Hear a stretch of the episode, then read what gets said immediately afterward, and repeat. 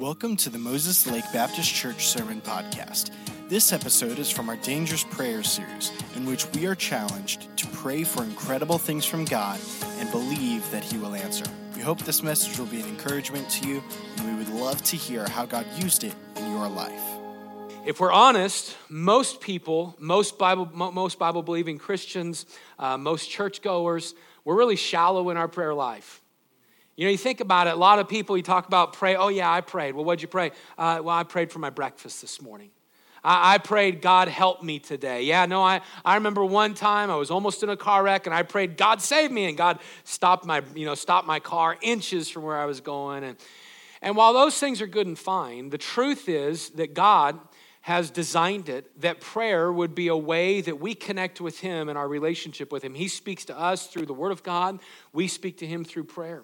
And God didn't intend it for our prayer life to be something that uh, was just uh, trivial and surface prayer. God didn't intend that. He intended for us to be able to open our hearts up before Him and uh, to pray certain things that would challenge our faith. We've already covered four messages, four thoughts, and there's so many more we could look into. The first one that we saw was uh, out of um, Psalm twenty-five, where the psalmist prayed, teach me, O God. Man, teach me. And we learned that first week just the idea of understanding that God uh, desires for us to have the spirit of, Lord, teach me your ways. Help me to know the direction you want my life to go. We learned teach me, a prayer of, of learning. We learned save me. The word say, or the, the phrase save me, is a prayer of, of desperation. Lord, save me. That was Peter in Matthew chapter number fourteen as he's sinking in the water. He cried out, Lord, help me. Lord, save me. And uh, in desperation, he turned to the Lord because he'd gotten his focus off of the Lord. And, and we were challenged in that message uh, to not wait until our sinking moments to cry out for help to the Lord. That's what we do sometimes. We kind of have the mentality of, I've got this. I can handle everything. I'm okay. And then when we fall flat on our backs, that's when we cry out, Lord, help me. Lord, save me. Uh, But we need to understand that every day we, we're desperate for Him. Every day I should live with a desperation for Him. Lord, I need you today. The third message, of the uh, yeah, the third message we looked at was a couple of weeks ago, and it was David when he cried out, Lord, search me. Search me, O God. Out of Psalm one thirty-nine, verses twenty-three and twenty-four, many people look at that verse and they say, well, that was David giving God permission. But if you go and you read the entire passage, the whole passage of Psalm one thirty-nine is David saying, Lord, you know me. You already know my heart. You know my thoughts. You know if there's any wickedness in my, you know my motives. You know the intents of my life. And so him praying, search me, O God, is him saying, hey, Lord, show me what you know. Show me, show me who I am in your eyes. And then he says, and, and Uh, search me, O God, and know my thoughts. Try me and know my heart. See if there be any wicked way in me, and, and then lead me in the way everlasting. Hey, God, give me what you know. So teach me, save me, search me. And then last week, we were in the book of First Chronicles in chapter number four, and we were with a young man. We don't know much about him. We know his name meant pain or sorrow when he was born. His mom said, you are sorrow, and his name was Jabez. The prayer of Jabez simply said, bless me, O God. He prayed, God bless me. And that word bless me, it means be abundantly involved in my life. He didn't say, God bless me, just do good, just make everything hunky-dory. No, he said, God bless me, be abundantly involved in my life by enlarging my coast. Increase my reach, even though it means increasing my struggles. You see, at that time, you didn't get land without fighting for it. And he's saying, God, increase my coast, enlarge my land, increase that. But he knew the struggles were going to come along with that. Bless me, O God, enlarge my coast. He prayed, bless me, O God, and be with me. Hey, I don't want to go unless you're going with me. And he prayed, bless me or be abundantly involved. Uh, the last thing that he said, got to look and be reminded, is keep me from evil. Man, keep me from evil. Even though it means you correcting me and convicting me, God, keep me from sin, because I know that hinders our fellowship. It hinders that relationship we have. This morning, as we come back into this challenge, or as we come back into to this series, I want to ask you if you have ever volunteered for something, not really knowing what you were getting yourself into, only to later find out that you probably shouldn't have volunteered. Every one of us probably have had those moments. Uh, maybe for you, it was you volunteering to help someone move, and you didn't know it, but before you knew it, you were packing the truck and driving the truck. Uh, maybe you volunteered to watch someone else's kids, and unannounced, they drop their kids off at your house and leave for the weekend. True story, happened with my in-laws. Uh, maybe your uh, your coworker, you tell a coworker, I'll, I'll help you complete a project, only to find out that ten minutes before that project needs to be done, you're the one doing all the work. We've all been there where we volunteered for something, not really knowing what we were getting ourselves into. We grew up, I grew up in Greeley, Colorado. My dad, uh, of course, pastored the church there for a number of years. And Greeley, Colorado, really, it's like the center of the U S I mean, it's not far from being the central U S And we had people drive through our town all the time. People drive through all the time, and they knew uh, Dennis Fountain, Pastor Fountain Senior, and they'd call him, and, and all the time people were coming through town, and he had an open invitation. He'd get up at a meeting. He'd say, hey, if you're ever through Greeley, you call us and you look us up, and we'll we'll put you, we'll put you up, give you a place to stay. We'll feed you. You know, I was always just trying to be a, a gracious, one hospitable host there. Well, someone took us up on that one time, Christmas morning, eight o'clock in the morning. Eight o'clock in the morning, Christmas morning, our house phone rings, and it was another pastor, and he said, hey, Brother Fountain. And my dad's thinking, oh, he's just calling to wish us Merry Christmas, you know. He said, hey, Pastor Fountain, I'm, this is so-and-so, and uh, man, you remember that one meeting one time when you said that we could call you if we were ever in town, that you'd put us up in a place to stay, that you'd help us have a meal, and I don't know everything that was transpired on that phone call. My dad says, yes, I remember that. He said, well, we're about ten minutes from your house at a gas station down the road. Can we stop by?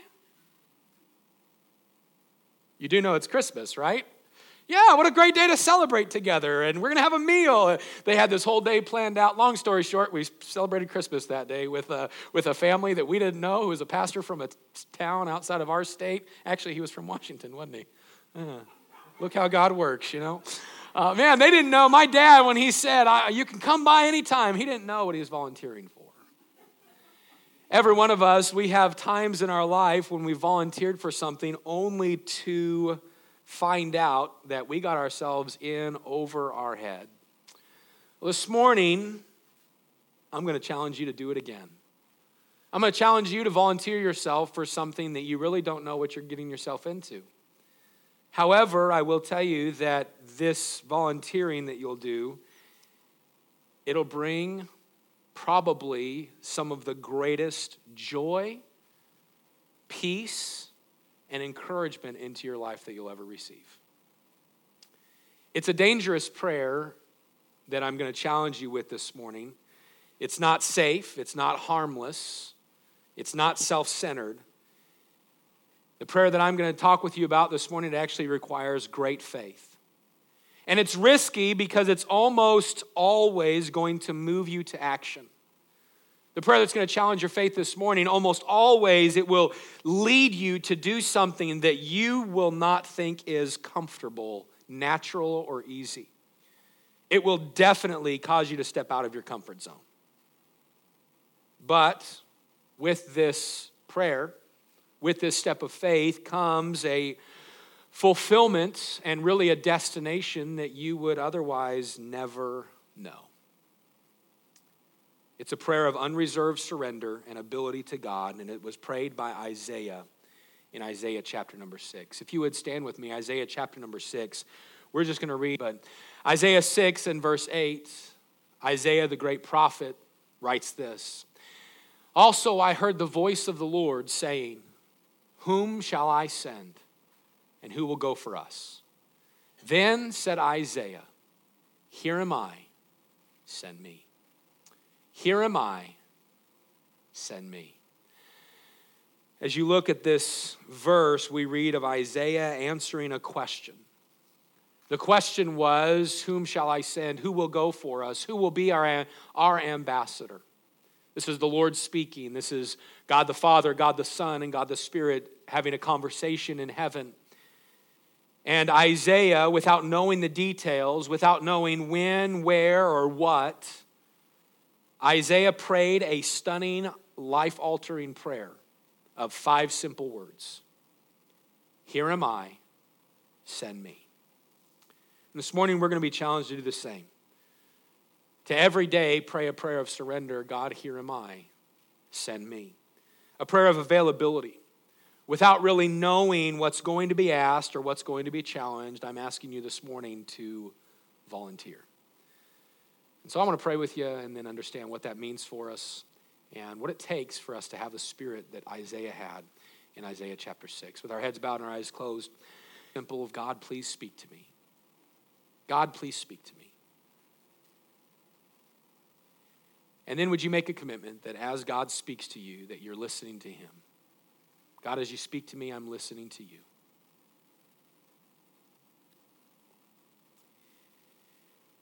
Dear Lord, I want to come before you today and thank you again for the word of God. I thank you for how you use it in our lives and how you uh, help us become more like Jesus. And I pray that as we get into your word this morning, I ask you that you would speak. I pray that your word would have the impact, that your spirit would have freedom to work in us. God, if there's someone today under the sound of my voice, whether they're here in person or online, and they don't know that heaven is where they would spend eternity, God, I pray that today be the day they put their faith and their trust in you and in you alone. And Lord, I want to ask you this morning that as we go through the service, that you would arrest our attention. Lord, that you would capture our minds and help us to know what you have for us. And Father, that you'd help us to know how to make the decision that you want us to make. We love you, Lord. Thank you for your love. We pray all this in Jesus' name. Amen. You go ahead and be seated. I want to ask you as we get started this morning, have you ever noticed how uh, most people, most people live for what they can get rather than what they can give? Uh, whether it's in a marriage, a friendship, a workplace, a church, or a business, most people are driven by what they can get rather than what they can uh, invest or give. And it's with this in mind that some of the most famous words were ever said in a presidential speech back in nineteen sixty-one. And whether you agree with the politics of this president or not, the words that John F. Kennedy said in his inauguration speech in nineteen sixty-one still ring out in our country today. Those words were really just one simple phrase talking about not being just a receiver, but a giver. And it's these words: ask not what your country can do for you, but ask what you can do for your country.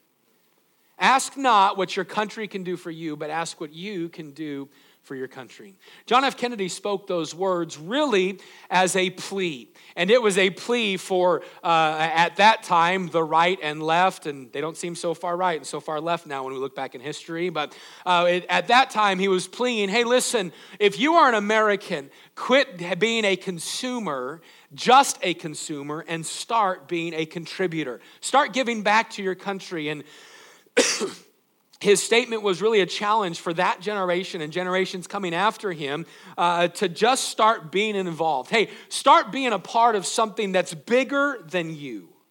It was a plea to do more, again, than consume, but to decide that your life would contribute. And what I want to bring out to you this morning, I want to present a thought today is what if, what if we took that thought, the thought that he gave about the country, and what if we applied that to our Christianity and to our prayer life? Rather than asking God to always serve us, what if we turned around and said, God, how can I serve you? Rather than saying, what can I get from God? What if we prayed, God, what can I accomplish for you? As a pastor, and of course we're coming up, this is our tenth year, we'll, we'll complete it in, in March, so pastoring for uh, um, nine and a half years now. As a pastor, I've been involved in some prayer requests and some of the most uh, dear prayer requests to the hearts of people. Over the years, honestly, one of the most common phrases that I've heard is, Pastor, can you pray for? Fill in the blank. And to be honest, I, I, I do consider it a privilege and an honor and a responsibility to, uh, uh, to pause and to pray for people's needs. Maybe praying for God to have mercy on somebody, or for the Lord to uh, to move, or to guide, or to give direction, or to maybe provide for something, or uh, for God to act, maybe a miracle on someone's behalf of cancer or something like that. And, and each and every week, really, somebody prays that God would would heal a loved one, or would uh, help somebody find a job, or would restore a, a hurting marriage, or uh, provide for school or for college, or help deal with a, a divorce going on, or deal with a, a, a, um, a wayward child or a grandchild, or praying for a spouse, or praying for God to help somebody forgive someone who hurt them, or uh, maybe somebody just praying, praying and asking, Pastor, would you please pray that God would work in my life and just give me peace? I just, I feel totally unrested right now. And you know what? There's a lot of prayer requests that are super important. And the fact of the matter is this, that while every request is important, all too often we have a mentality of God, help me, or God, help someone I know or I love. Lord, I need you. God, do this for me. And don't get me wrong this morning, we should definitely pray this way, shouldn't we? As a matter of fact, God says in Scripture, bring all your requests to me. Matthew chapter six, hey, you need to go to God. Shut, shut your door and pray to secret, and thy Father which seeth in secret shall reward thee openly. And all of this is true, that we should definitely have a prayer life that begs God to work on our behalf. We should always invite his presence and his power and his peace to intervene and to work in our lives. We should ask God to do miracles. We should lift people up in prayer. We should pray for our country. All of these things are true. But can I tell you this morning that we shouldn't stop there? What if we refuse to just pray ourselves, pray for ourselves? And instead of asking God to always do something for us, what if we prayed this dangerous, self-denying prayer of availability to God? God, I'm not asking you to just do things for me. Lord, here's my requests, but God, here's my heart. Here am I, Lord, send me. God, I surrender. What if we had a courageous faith to surrender to God every day, telling God that we're all his? What if instead of always asking God to do things on our behalf, we dared to ask God to use us on his behalf? What if we made ourselves available? What if we prayed, Lord, here am I, send me? That prayer is exactly what Isaiah prayed. He didn't know what God was going to ask. He didn't know what God wanted. He didn't know where God would send him. He did not know what he was being sent for, and yet he simply prayed, yes, Lord, whatever it is, send me. But the fact is that this is a hard thing to pray because it requires us to surrender our plans. It requires us to surrender our preferences. It requires us to go where he tells, speak to whom he tells us to speak to, tells us to do what he wants. It's complete surrender. And it's not easy really to answer such a call because we're tempted for excuses. Well, God, I'll serve you when. God, I can't do that because. But God is simply looking for people to be willing vessels to say, here am I, send me. But this morning, I want to present to you this thought that before we have faith and courage to pray and live out such a dangerous prayer, there are some things in your life that have to take place. Before you will ever pray and have a spirit of, here am I, Lord, send me, there's some things that have to take place. I first want us to see today that before we ever pray, God send me, we must first see who he is. Before I ever pray it, I'm not, I'm not going to pray, God send me, unless I first see who he is. Notice what took place in Isaiah's life in Isaiah chapter six, verse one through four. The word of God says this in Isaiah six, one through four, in the year that King Uzziah died, I saw also the Lord. I saw him sitting upon a throne high and lifted up. And his train filled the temple. Above it stood the seraphims. Each one had six wings. With twain, or with two, he covered his face. And with twain, two, he covered his feet. And with two, twain, he did fly. And one cried unto another and said, holy, holy, holy is the Lord of hosts. The earth, the whole earth is full of his glory, and the, the posts of the door moved at the voice of him that cried, and the house was filled with smoke. in our passage, it took Isaiah really getting a glimpse of God before he was able to pray this prayer of surrender. As the passage opens up, we find, excuse me, in, in the book of Isaiah, what's taking place is uh, Judah, the king of Judah, Uzziah, is just going to die. As a matter of fact, Uzziah, he has reigned prosperously over the nation of uh, the people of Judah, that southern tribe or southern area of Israel, reigned over them for, for fifty years. For fifty years, he was a good king. And as a matter of fact, the word of God says that he did that which was right in his own eyes. But toward the end of his life, Second Chronicles, he stepped, he stepped in disobedience with God. And the word of God records this in Second Chronicles twenty-six sixteen, that when he was strong, speaking of Uzziah, his heart, it was lifted up to his destruction. For he transgressed against the Lord his God and went into the temple of the Lord to burn incense upon the altar of incense. What happened in Uzziah's life is pride crept into his heart, and uh, it caused him to uh, step into the office of priest, something that he was not supposed to do. And because of this, the Lord corrected him, gave him leprosy, and he would go on his deathbed and deal with leprosy and until he died. But it was the death of Uzziah, in the year of the death of Uzziah, that Isaiah said, "I saw the Lord." Can I bring out a simple thought that sometimes it takes tragedy to drive us to be close to the Lord? Sometimes it takes heartache or great loss or great pain to cause us to recognize exactly who God is. Because it's in those times that his grace truly hugs us. It's in those times that his presence embraces our life. It's in those times that we begin to realize, wow, that's who God is. This is what's taking place in Isaiah's life. In the year that King Uzziah died, he, he saw the Lord. And well, and whether it was the, the death of Uzziah or just the circumstances in the kingdom, we don't know exactly what it was, but we know that Isaiah said, "Hey, listen, during that time of my life, I drew near unto the Lord." And Isaiah didn't just read about God or, or hear others talk about God. The Bible says that he saw the Lord. He had a, a personal experience. And while we know, living in, in uh, the twenty-first century and living in this side of the cross, that God does not work in that way anymore. The Bible says that he doesn't give open revelations or visions or dreams like that. No, he's revealed himself to us through the word of God. During that time, God revealed himself through visions and dreams. And Isaiah literally saw Jesus sitting on the throne.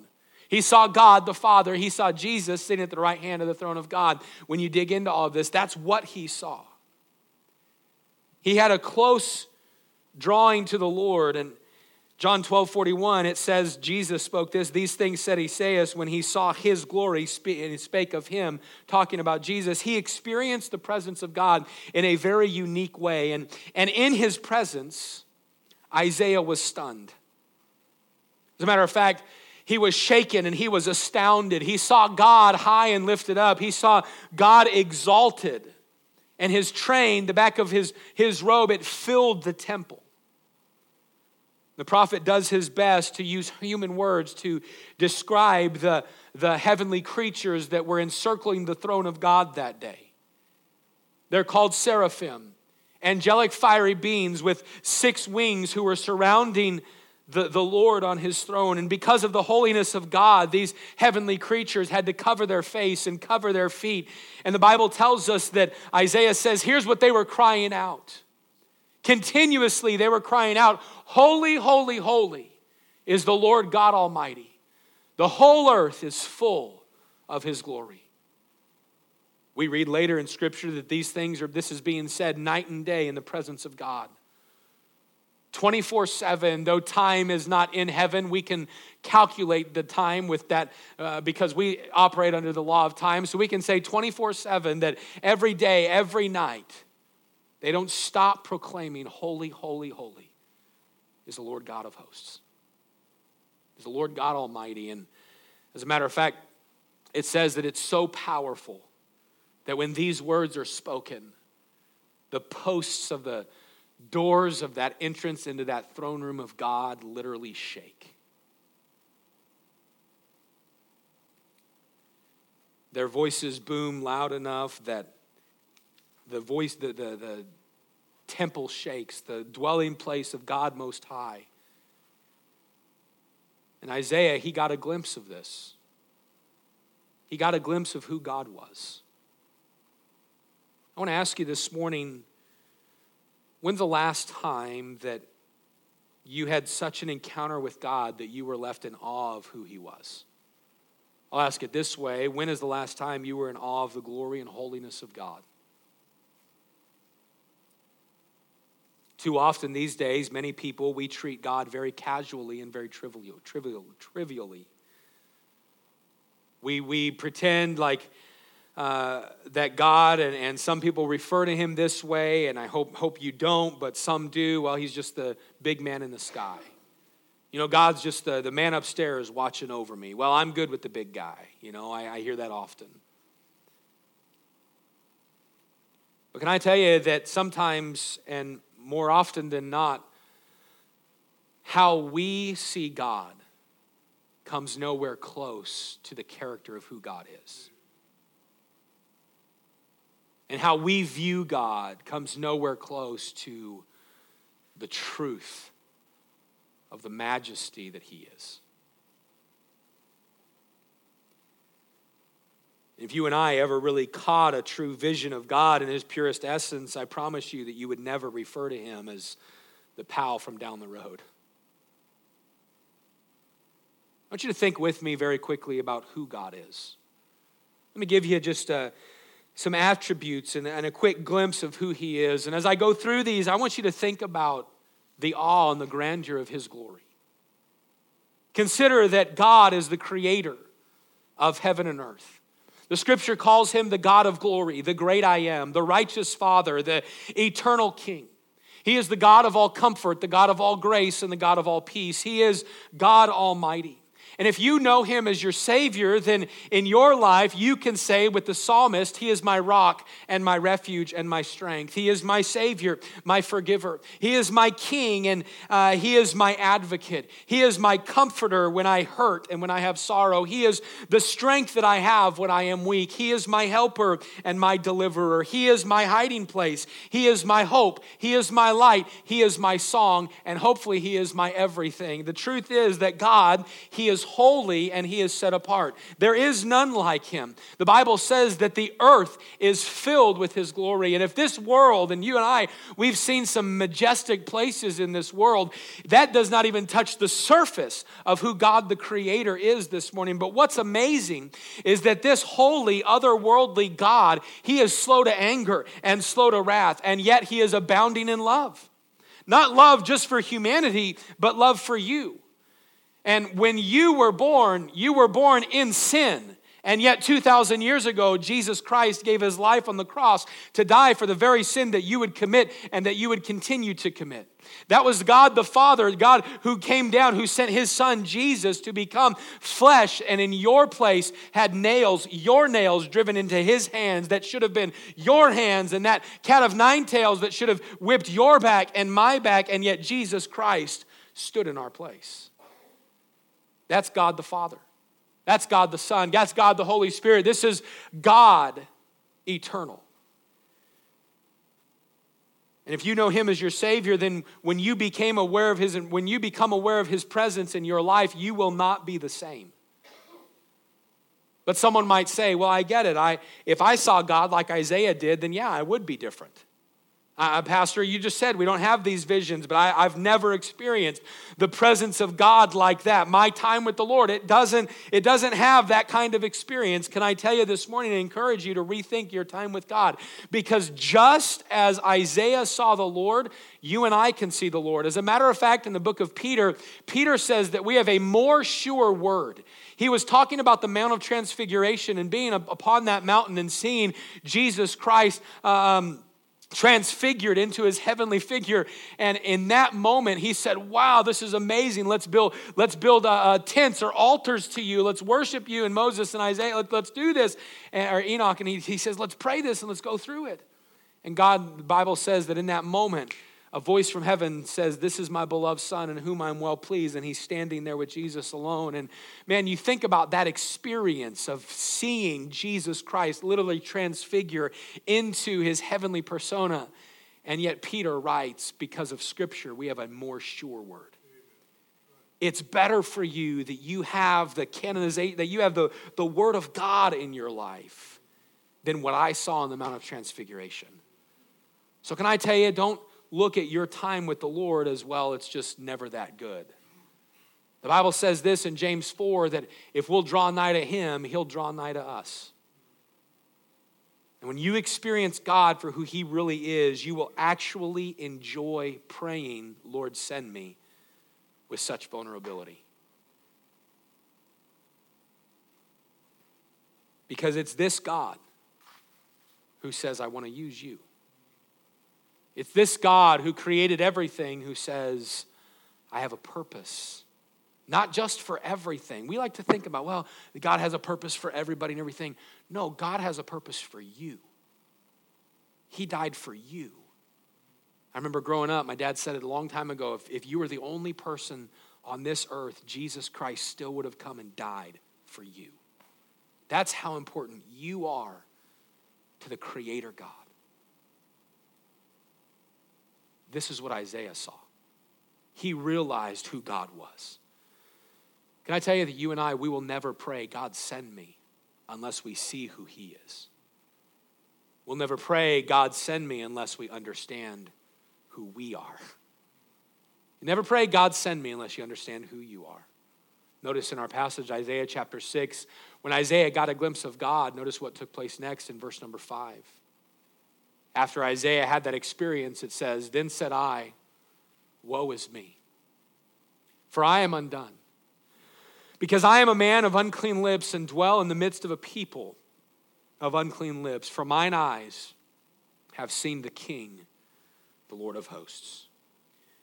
This is an incredible verse. When Isaiah saw the Lord, when he got a glimpse of who God was, it caused him to look at himself and realize who he was before God. Notice what he, what he said. The phrase, "woe is me," it's a phrase of amazement. It's him saying, "I can't believe this moment. Surely I am gonna die because mine eyes have seen the King, the Lord of hosts." It's a phrase of utter amazement saying, "Oh, wow, wow, I'm dead for sure." That's what the phrase is. Woe is me, man, I am a, I am, I'm a goner. The phrase, "I am undone," it means I am cut down, I am destroyed, I am ruined. And then he says why he would say this. "Because I am a man of unclean lips and I dwell among the people, amidst, amidst, I dwell in the midst of a people of unclean lips." Man, Isaiah's response was that of complete humility before the Lord. He said, "I am totally unqualified to be here in the presence of God. I am wicked and I am sinful and I am unworthy and everybody around me is the same. None of us have a, a cause to stand here because mine eyes have seen the King." This was a response of most people in the Old Testament when they truly encountered God. They realized who he was and how unworthy they were. They understood that we as mankind, we have absolutely no right to stand before God and to be in his presence, and they feared that death was the next step in the process. And can I just say this morning that when you get a glimpse of who God is, it will help you to see yourself more clearly. You know why some of us think that we're okay and that we go through life and, well, I, you know, I'm I'm have my checklist, I'm doing my, my Christian duties, I'm fulfilling these things, and we go through life thinking we're not so bad. The reason is because we're comparing ourselves to other people instead of comparing ourselves to the only perfect one. When's the last time you stepped back and you realized who you are before him? To, to work here and to meet with us Sunday, and we invite the presence of God and we ask God to come and to, to work here and to meet with us. And can I tell you this morning that he does and we don't deserve it. We have absolutely no right to ask the King of eternity to dwell within us. Why? Because we're sinners. And it's not an excuse. Oh, well, we're sinners. No, no, no, no. We've chosen sin. And all too often, we easily choose sin. Don't you hate how easy it is to sin sometimes? And I, I, Brian was talking on Thursday night and, and talking about when you got saved, God didn't just zap you up to heaven. Man, sometimes I'm like, I wish he would have. You know, because then you don't have to deal with sin anymore. The fact of the matter is that sin is going to haunt you and I until the day that we die. And who we are before God is sinners with absolutely no reason, no reason to be in his presence. Most believers today probably feel like they have a pretty good glimpse of themselves before God, and all too often we see ourselves as a gift to God's cause, almost thinking, you know, God's pretty lucky to have me. And while we would never say it, we often live it. We don't feel that we're that bad. We compare ourselves to maybe the lost or to, to those who don't know Jesus or to somebody who's not living for him, and we say, you know, we're not too bad. But we're wrong. Because he is high and lifted up, and my response to him ought to be, woe is me, I am undone. God, I don't deserve anything from you. God, I don't deserve to be in your presence. Lord, I don't deserve to have a relationship with you. God, I don't deserve to meet with you. I don't deserve for you to walk with me. I don't deserve for you to want to work in my life. I don't deserve to be called, called your child. I don't deserve forgiveness that you give so freely. I don't deserve your presence. I don't deserve eternal life in heaven. God, I don't deserve anything. When we see how good God is, we become acutely aware of how good we are not. His holiness reveals our sinfulness. This is what happened to Isaiah.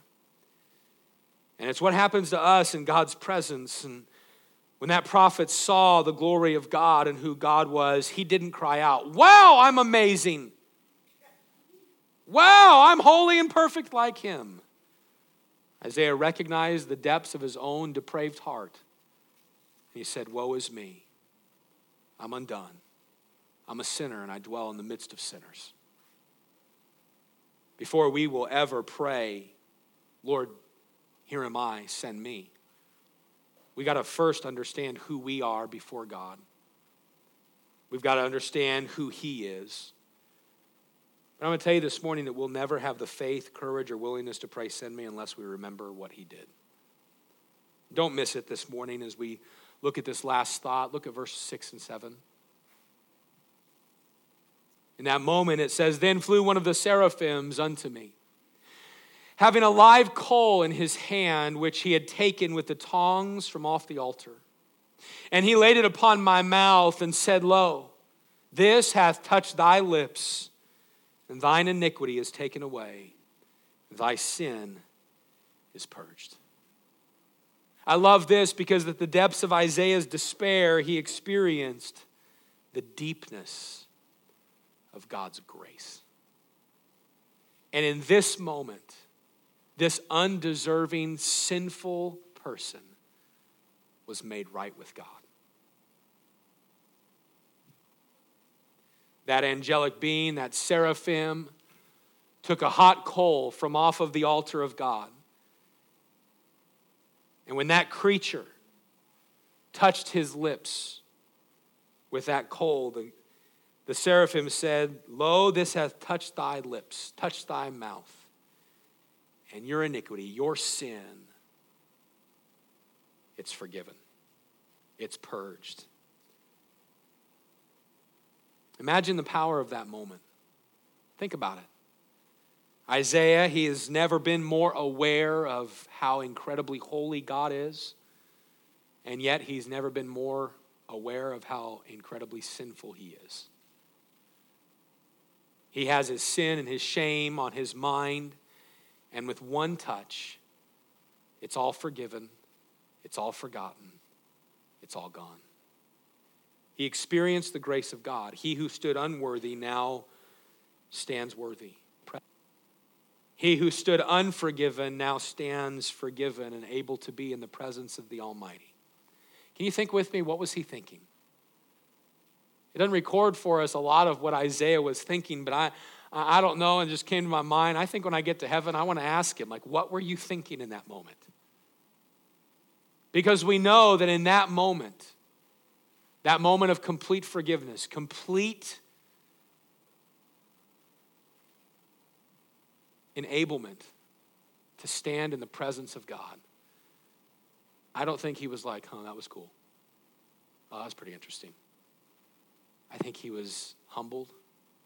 I think he was probably in celebration. Can I tell you today that if you've trusted Christ as your Savior, if you are in Christ, then you've had that moment. You've had the moment of complete forgiveness. In the same way that that coal removed Isaiah's guilt and sin, when you got saved, the blood of Jesus Christ removes your guilt and removes your sin. You see, the truth is that Jesus Christ came to the earth and he lived a perfect life and he died in your place and my place, what we just talked about a moment ago. He died for your sin, and the, the Bible says that when you put your faith and I put my faith and my trust in him, asking him to forgive me of my sin and come into my life, the scripture says you shall be saved. It doesn't say might be saved. It doesn't say hopefully it will happen. It says shall be saved. For whosoever shall call upon the name of the Lord shall be saved. Jesus said, I have come not to... Uh, to kill and to destroy, but I have come to give life and to give it more abundantly. Jesus came, Luke nineteen ten, to seek and to save that which was lost. And so when you put your faith in Christ, listen, your sin, just like Isaiah's on that day, it's forgiven and it's forgotten. I want you to think with me about your sins this morning. There's nothing, nothing better to, to fuel a faith-filled prayer life than a deep appreciation for the forgiveness of God. I mean, after all, God, he wipes away all of your lies. He takes away all of your hatred. He cleanses your sin. That's something that you and I should just embrace. Our self-centered decisions are forgiven. Our anger, our bitterness, our boasting, our jealousy, our envy, all your sins, your evil thoughts, your greed, your hypocrisy, your gossip, your secret lust, your, your pride, your ingratitude, your materialism, your unbelief, everything, it is forgiven and it is taken away the moment that you put your faith and your trust in Jesus Christ. Listen, my friend, that is something that can only happen. It can only happen through him. And when you put your faith and trust in him, it's forgiven. It is forgotten. We can't even think about that. But Jesus said, and God said in Psalm one oh three, verse number twelve, as far as the east is from the west, so far hath he removed our transgressions from us. Isaiah forty-three twenty-five, Isaiah would later record the words of God when he said this, I, even I, am he that blotteth out thy transgressions for mine own sake and will not remember thy sins. Can I tell you this morning that God changes everything in your life?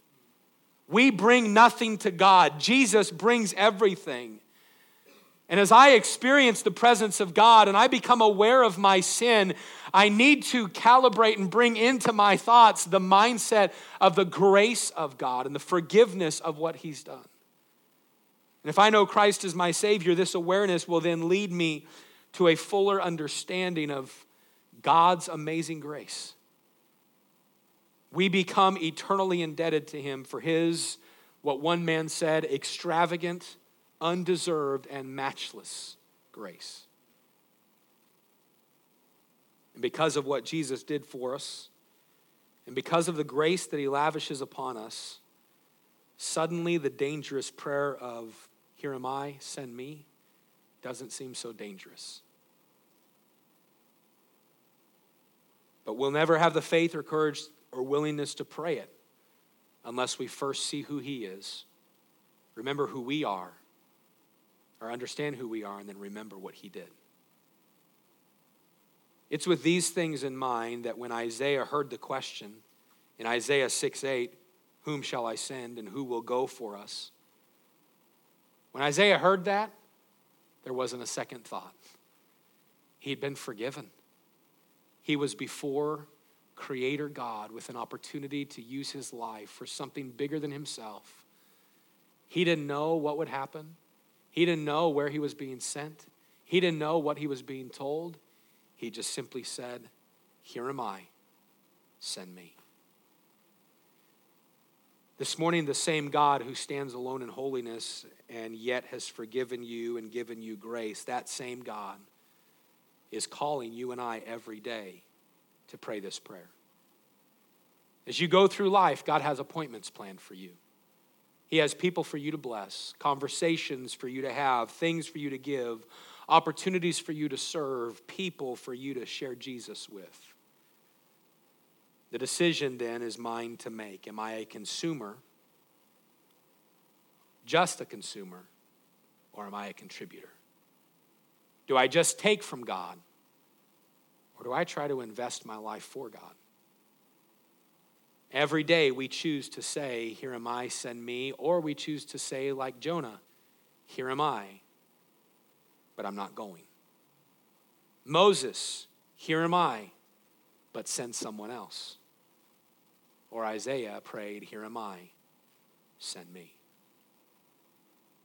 This morning when we recognize who he is and all that he's done in our life, and then realize that he desires to work in and through our lives, we are foolish to not to want to join him.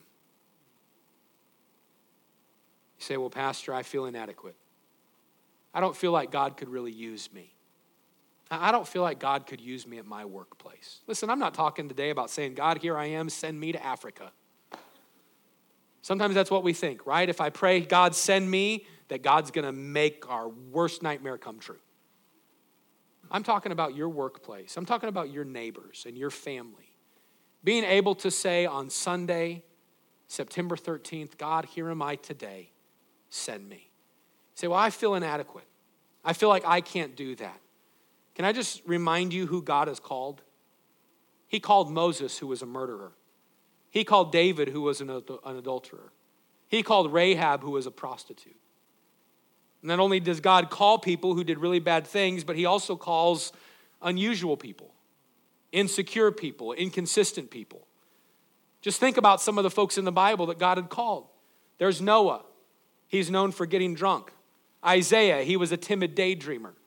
Or Isaac, excuse me, who was a timid daydreamer. Joseph, who was abandoned. Gideon, who was afraid. There's Jeremiah, who was too young. Abraham was too old. Elijah battled depression. Naomi became bitter. Martha was a worrier. And John the Baptist, he ate bugs and lived in the wilderness. This is a far cry from what you and I would call the, uh, the super team. The gospel avengers. It's not them. But you know what did? What happened? God still called them, and he still used them. And God hasn't changed. The same God who called imperfect people, still calling imperfect people, and now he's calling you. He's calling you this week of, what, second, third week of September in two thousand twenty. He's inviting you, nudging you, pulling you, prompting you with this. Will you live beyond you? Will you stop being just a consuming Christian and start being a contributing Christian? Will you surrender to him to go where he sends, to serve, to build, to love, to stand, to pray, to give, to lead? Will you pray, here am I, send me?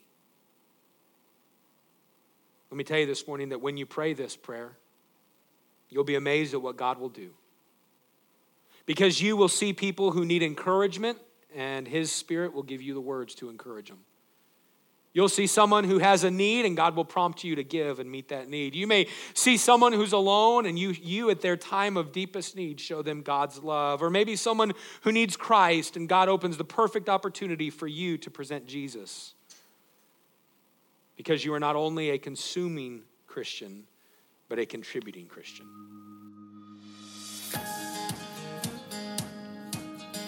Thank you so much for listening to this message. If you would like further information about our church, please visit Moses Lake Baptist Church dot com.